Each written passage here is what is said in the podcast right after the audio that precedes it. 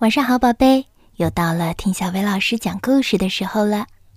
今天我们要继续听《水先生的奇妙之旅》系列的故事。今天的故事名叫《暴风雨的教训》。今天放假，阿果和皮诺很早就起床了，他们想乘船去海上好好兜一圈儿。这时，空气太太和水先生还在睡觉。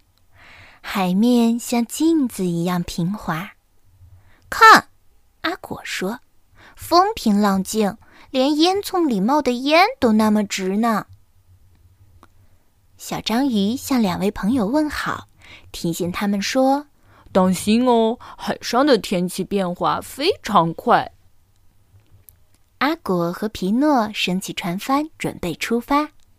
空气太太刚刚醒来。她轻轻地吹着风，小船没动，只有咖啡壶冒出的热气歪了一点儿。水先生也醒了，原本平滑如镜的海面荡起了层层波纹。章鱼迪亚哥说：“报纸上写今天会有暴风雨，不可能！多好的天气呀！”阿果根本不相信。空气太太这会儿完全清醒了，呼吸也变得悠长了起来。阿果长起舵，小船向海上驶去。出发喽！皮诺来到船头观赏风景。别去太远，守灯塔的奥迪娜警告他们。他很了解大海。清风吹拂着奥迪娜的头发。屋顶上的小旗也开始随风飘动。水先生微笑着想：“我和空气太太今天会给阿果和皮诺一些教训，不过他们不会有什么危险的，有我呢。”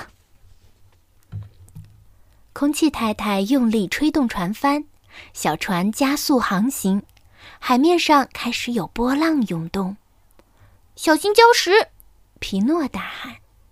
阿果熟练地操控着小船，躲开了突然出现的礁石。水先生向他的两位朋友发起了挑战：“嘿，朋友们，咱们赛跑吧！你们能追上我吗？”“加油，皮诺！”阿果笑着说，“追上水先生，皮诺也会掌舵呢。”空气太太吹的风越来越有力，小船像箭一般的飞速前进。章鱼迪亚哥的报纸也被吹跑了。水先生开玩笑似的把海水打上船头，再吹！阿果对空气太太喊道：“他想追上水先生。”哦，我尽力而为。”空气太太说。风力马上变得更大了，山上的小树被风吹得左右摆动。水先生现在变得很高大。让人感觉有点害怕，风力也非常强劲。阿果已经控制不住小船了，皮诺害怕了。我们回去吧，阿果无奈地说：“唉，我们现在已经来到大海深处了。”水先生想让他俩明白，原本平静无波的大海，可能在短时间内就变得风高浪急，非常危险。空气太太的力量继续增强，水先生头上都是白色的泡沫。疾风呼啸着掀起四五米高的波浪，小船开始出现裂缝，帆也被风扯破了。阿果和皮诺抓紧船帮，努力不掉进海里。空气太太吹的风太过猛烈，岸上的人迎着风都快走不动了。来，把救生圈套上。现在什么事都有可能发生。水先生晃着满头泡沫，小心翼翼地护着小船，不让它被风浪打翻。可是，一片巨大的乌云又飘了过来。现在，真正的大风暴雨降临了。风和海比赛着，看谁能发出更大的声音。巨云中不时地爆出耀眼的闪电。不断有树枝被大风吹折卷走，小船的桅杆也断了。阿果和皮诺随着波浪起起落落，被海浪和暴风雨浇得透湿。阿果喊道：“你们太厉害了！求求你们，让我们回家吧！”“是的，回到温暖的家。”皮诺也大声地喊。水先生变得像山一样高，他把小船放在鼻子上玩平衡游戏。空气太太使出了全力。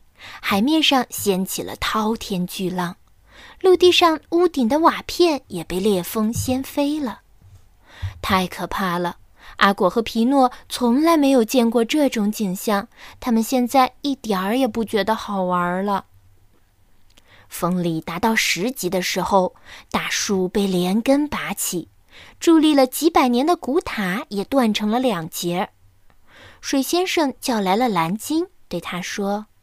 我把阿果和皮诺交给你了，把他们带到安全的地方。我得让空气太太平静下来，他也太夸张了。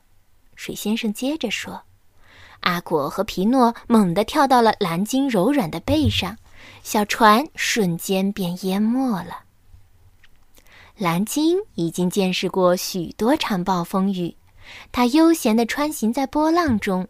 像一艘拖船一样强壮有力，它的脊背是安全的避难所。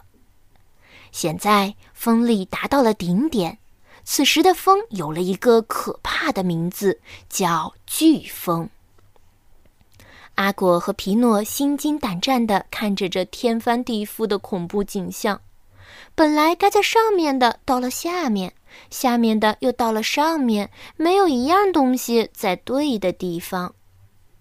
幸好空气太太再也吹不动了，停了下来。水先生翻了一个大跟头，对阿果和皮诺说：“现在一切都开始恢复平静了。你们今天从暴风雨中得到教训了吗？”